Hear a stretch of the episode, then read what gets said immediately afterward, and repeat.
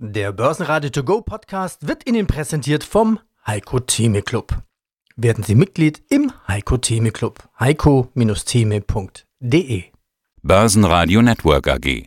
Wir machen Börse hörbar und verständlich. Dirk Müller, Finanzen, Politik und Menschsein. Andi Groß aus dem Studio des Börsenradio. Ja, ist ein bunter Strauß, den du da anbietest. Fangen wir doch mal zunächst mit dem Thema Finanzen an. Es hat sich ja etwas getan bei euch. Ich will mal so fragen, defensiv oder offensiv? Ganz allgemein gefragt und gesprochen, was ist denn momentan die interessantere Alternative? Das ist ja das Problem. Es kann dir momentan keiner wirklich sagen, wo die Reise hingeht. Und jeder muss für sich ein bisschen abwägen, was er für wahrscheinlich hält.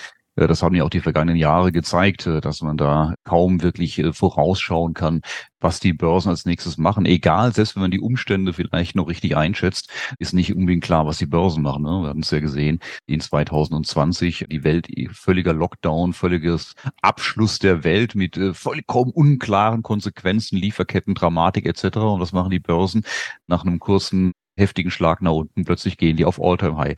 Hättest du das zehn Jahre vorher mal in einem Vortrag gesagt, dass sowas passiert, hätte sich jeder ausgelacht, hätte gesagt, völlig ausgeschlossen.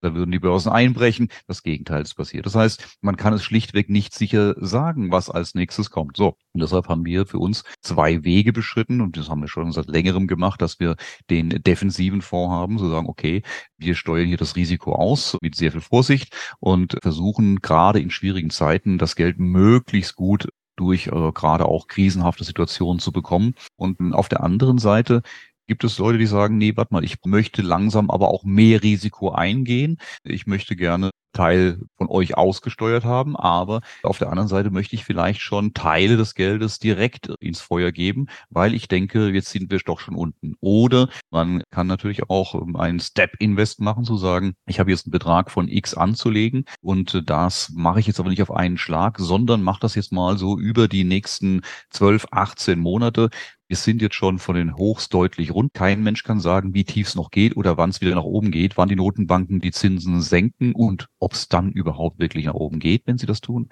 Oder wie so oft vorher das Gegenteil passiert. Aber dann zu sagen, na gut, über die nächsten anderthalb Jahre möchte ich langsam mal Geld einsammeln und dann eben auch diesen Cost-Average-Effekt nutzen. Und das geht eben mit einem ungesicherten Fonds einfacher, aber der hat dann eben auch die direkte Partizipation an den Märkten. So kurzum, jeder muss für sich ein bisschen abwägen, was für ihn wichtiger ist. Wir fahren hauptsächlich weiter auf unserer defensiven Strategie zu sagen, wir steuern das mit dem Markt aus, aber wie gesagt, haben auch im Angebot, wenn jemand sagt, ich möchte ein bisschen mehr Gas geben. Also wie beim Metzger, da heißt es aber nicht, äh, darf es ein bisschen mehr sein, sondern darf es ein bisschen offensiver sein. Absolut.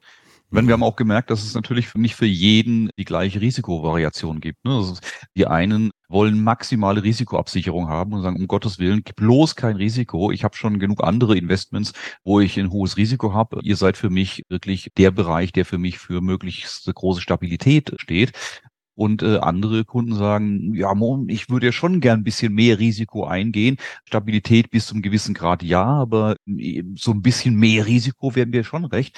Und ähm, so kann man das ein bisschen aufteilen, zu sagen, okay, dann kannst du selbst aussteuern, wie viel Prozent willst du in dem Bereich lassen, der von uns mit sehr viel Sicherheit ausgestattet ist und wo, mit welchem Bereich möchtest du gern ein bisschen mehr Gas geben. Und äh, das wird dann den unterschiedlichen Interessen ein bisschen besser gerecht. Was ist denn jetzt eigentlich die größere Gefahr für den Aktienmarkt? Der Nahe Osten und die Entwicklung jetzt dort oder sind es doch die hohen Renditen bei den Anleihen? Glaube, wir haben in der Vergangenheit gesehen, dass die Märkte die verrücktesten politischen, militärischen oder auch wirtschaftlichen Folgen sehr, sehr gut weggesteckt hat, wenn denn die Zinslandschaft in Ordnung war. Ne? Wir hatten gesehen, 2020 wieder eigentlich jede sinnvolle Erwartung mit Lockdowns und geschlossenen Märkten dass die Aktienmärkte plötzlich doch steil nach oben gingen, weil die Zinsen massiv runterkamen und das Verhältnis äh, zwischen den Renditen, die ich bekomme für Anführungszeichen sicheres Geld wie eine amerikanische Staatsanleihe im Vergleich zu dem, was ich in Unternehmensrenditen bekomme, in einem günstigen Verhältnis für die Aktien stand. Und die Zinsen scheinen also viel, viel mehr Aussagekraft zu haben als andere Themen. So, und jetzt ist die Frage, wie geht das weiter? Und nicht wenige sagen, dass der entscheidende Knackpunkt sein wird, wenn die amerikanischen Notenbanken Bank die Zinsen senkt. Im Augenblick haben wir weiter higher for longer. Ich erinnere mich an den Anfang des Zinserhöhungszykluses wie überall zu hören war, das ist nur ganz kurzfristig und äh, das ist ein kurzer Peak.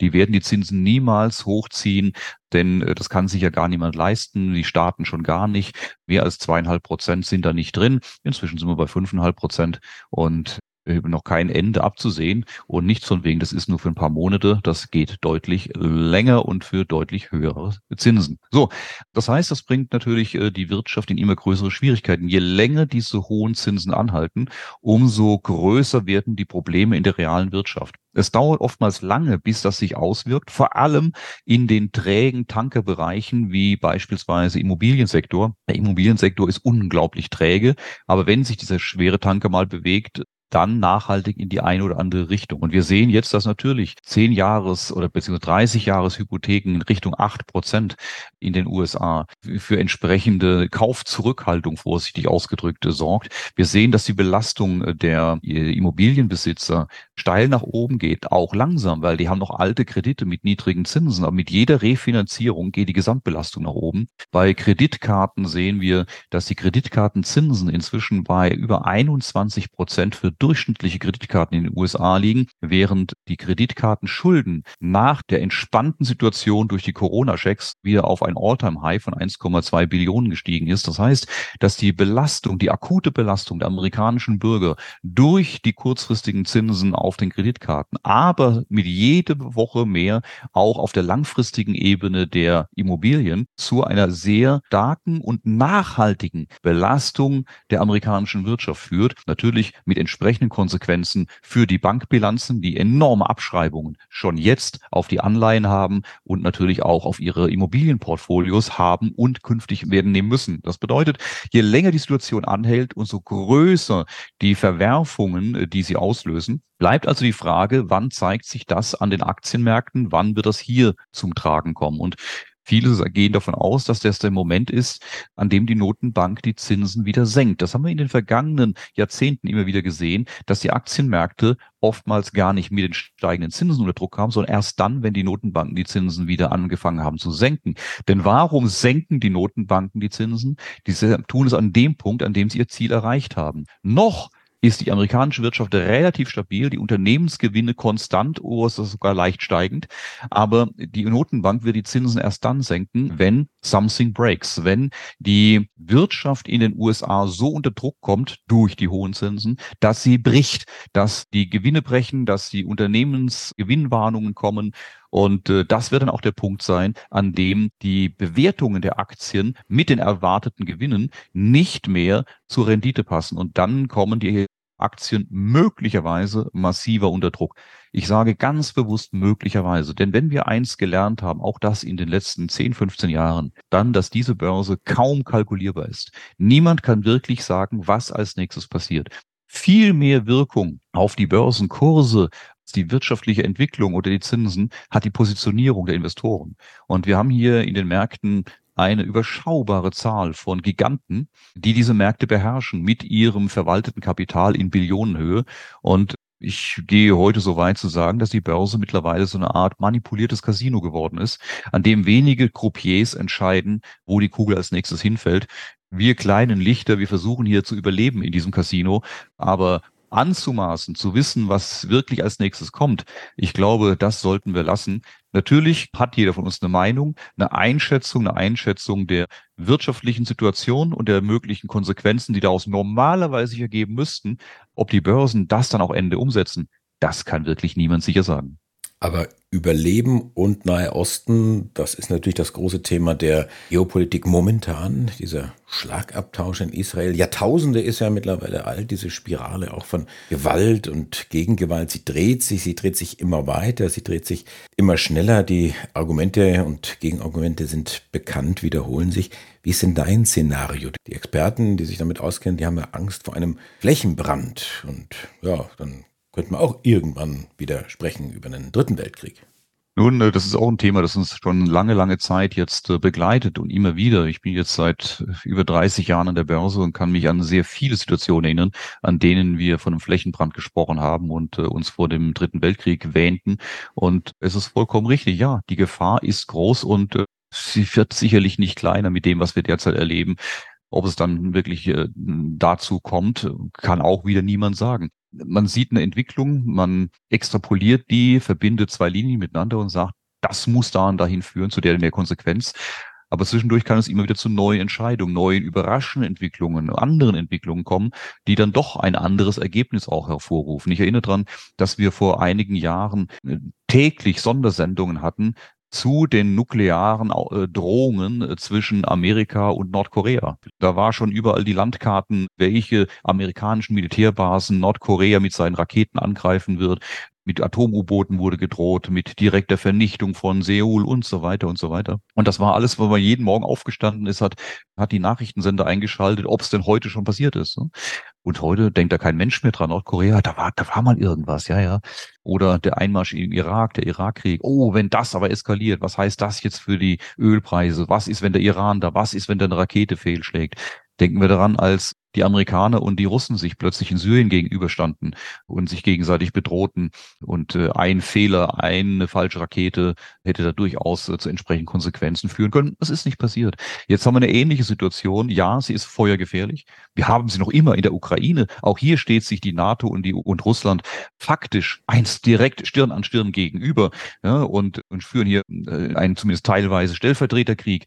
Also auch hier sind wir ja, eigentlich einen Fehler vom Dritten Weltkrieg entfernt und das jetzt schon äh, seit über 600 Tagen. Und Jetzt kommt ein neuer Konflikt hier dazu, nämlich äh, im Nahen Osten. Und äh, auch hier gibt es natürlich leider viele, die aus geostrategischer Sicht ein Interesse an dieser Entwicklung haben könnten, wo man Argumente finden kann, warum das für ganz viele Beteiligten auf beiden Seiten momentan eine Sache ist, äh, die sie mit einem lachenden und einem weinenden Auge möglicherweise betrachten. Und die Frage ist, wer wägt wie ab? Wer sieht seine Chancen größer als die Risiken und geht den ersten Schritt, der möglicherweise fatal wird. Man kann es schlichtweg nicht sagen. Und ja, wir leben in einer extrem riskanten Welt. Sie ist aus meiner Sicht durchaus gefährlicher und riskanter geworden, als es früher war. Die Einsätze werden höher, die direkten Konfrontationen werden höher und die Menschen scheinen eine immer geringere Rolle zu spielen. Und das ist ja das, was mich so unglaublich und traurig stimmt. Wenn man sich mit den Menschen unten unterhält, die haben untereinander selten ein Problem. Es sind die Irren, es sind die Psychopathen oben, die durch Macht, Ruhm und Reichtum verblendeten, die an die höchsten Positionen kommen und äh, die, um ihren Reichtum, ihren Ruhm, ihre Macht zu stärken, alles tun und denen da auch Millionen Tote vollkommen egal sind. Und äh, leider funktioniert unsere Welt nun mal so, dass diese Psychopathen in die höchsten Positionen kommen und die Normalen, die einfach nur friedlich mit dem Nachbar leben wollen, die gar keine Macht haben wollen, ja, die werden sie auch nicht erreichen. Das heißt, die verstehen gar nicht, warum die da oben so verrückt ticken. Also die sind aber am Ende die Leidtragenden unten auf dem Schlachtfeld. Also ist nicht die Menschheit zu dumm, um aus Weltkriegen und jetzt vielleicht um auf den Nahen Osten zu schauen, Yom Kippur zu lernen, sondern ist die politische Führung zu dumm? Das würde ich so unterstreichen. Es wurde, dumm ist der falsche Ausdruck. Die sind in der Regel hochintelligent. Aber ich würde mal sagen, schlichtweg von den falschen Werten getrieben, von den falschen Energien getrieben, vom Ego getrieben. Und äh, das in dem ist, ich glaube, es war einer der alten griechischen Philosophen, der sagte, die drei großen Verblender der Menschheit, Ruhm, Reichtum und Macht. Die führen dazu, dass die Menschheit in diesem Elend gefangen ist. Auf die kann man es reduzieren. Und die Verblendetsten kommen an die Spitze des Staates. Eigentlich müsste man eine neue Regierungsform finden, in der jene, die die Macht ablehnen und auf keinen Fall haben wollen, gezwungen werden zu regieren, weil die würden dann vernünftige Entscheidungen treffen. Aber diese Machtgierigen, die werden immer nur das tun, was ihrer eigenen Macht hilft und dafür jeden Preis in Kauf nehmen. Naja, die Welt werden wir so schnell nicht ändern, aber wir sollten versuchen, untereinander so friedlich wie möglich zu leben und nie für den Krieg das Wort zu reden, sondern immer für den Frieden und für das Verständnis untereinander.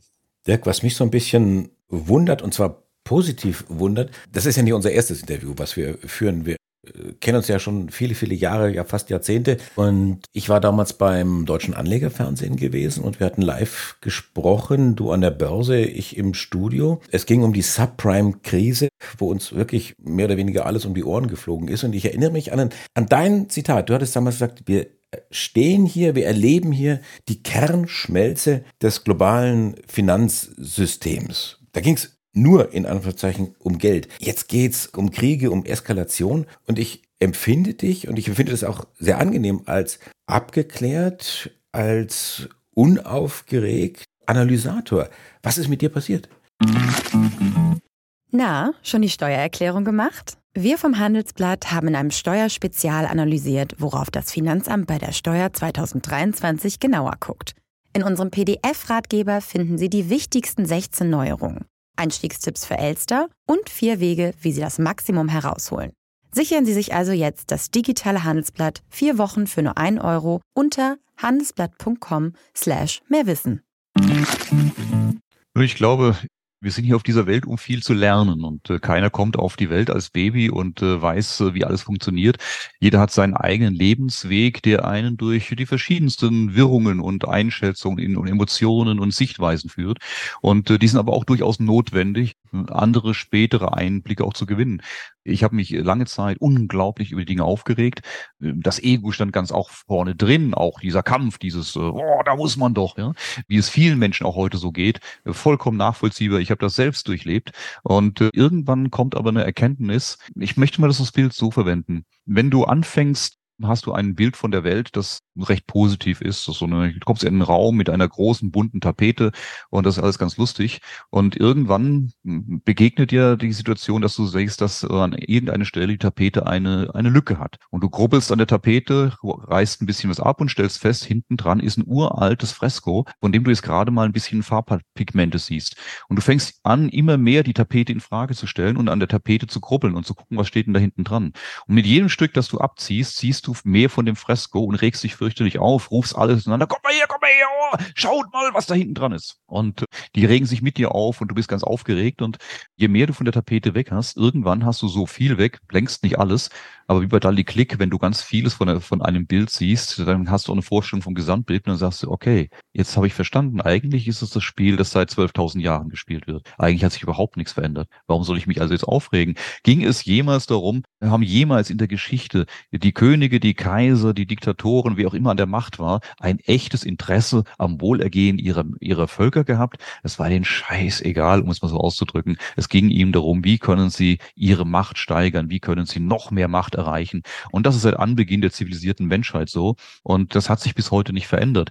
Die haben heute andere Titel, die haben heute andere Machtstrukturen. Heute nennt man es dann Demokratie, aber trotzdem sind an der Spitze der Staaten und der Konzerne und äh, derer, die, die, die tatsächlich Entscheidungen treffen und die Gesellschaftsstarke beeinflussen, diese Menschen, die am meisten Macht und Reichtum wollen. Naja, und irgendwann erkennst du, dass das schon immer so war. Das heißt nicht, dass man es gut findet, aber man hört auf, sich darüber aufzuregen, sondern man beobachtet, man analysiert analysiert, ich für meinen Teil zumindest, beschreibe, versuche aber mich davon nicht abhängig machen zu lassen, meine Emotionen nicht der Macht anderer zu übergeben, sondern zu sagen, nö, ich hm, habe keine Angst vor dem, was morgen kommt. Ich werde auch da ein glückliches Leben führen, auch wenn ich, egal wie es mir wirtschaftlich oder sonst wie geht, ich nehme das, was kommt, dankbar und äh, zufrieden und demütig an, egal wie es da kommen mag, und versuche trotzdem meins beizutragen, die Dinge, die mir auffallen, zu verändern, aber ohne mich darüber aufzuregen, sondern nüchtern und äh, analysierend und das Ganze mit einem bisschen Humor im Schmunzeln. Ich glaube, das ist ein Umgang, der mir heute auch viel, viel mehr Freude macht, als das eigentlich natürliche Aufregen am Anfang, wenn man solche Erkenntnisse gewinnt. Er hat die Tapete abgekratzt und schaut auf das wunderschöne Fresko dahinter. Beobachten, analysieren und vor allen Dingen nicht aufregen. Ein dankbarer Dirk Müller ist er geworden. Dankeschön für dieses Interview. Freue mich aufs nächste. Danke, Andreas. Börsenradio Network AG. Der Börsenradio To Go Podcast wurde Ihnen präsentiert vom Heiko Theme Club. Werden Sie Mitglied im Heiko Theme Club. heiko-theme.de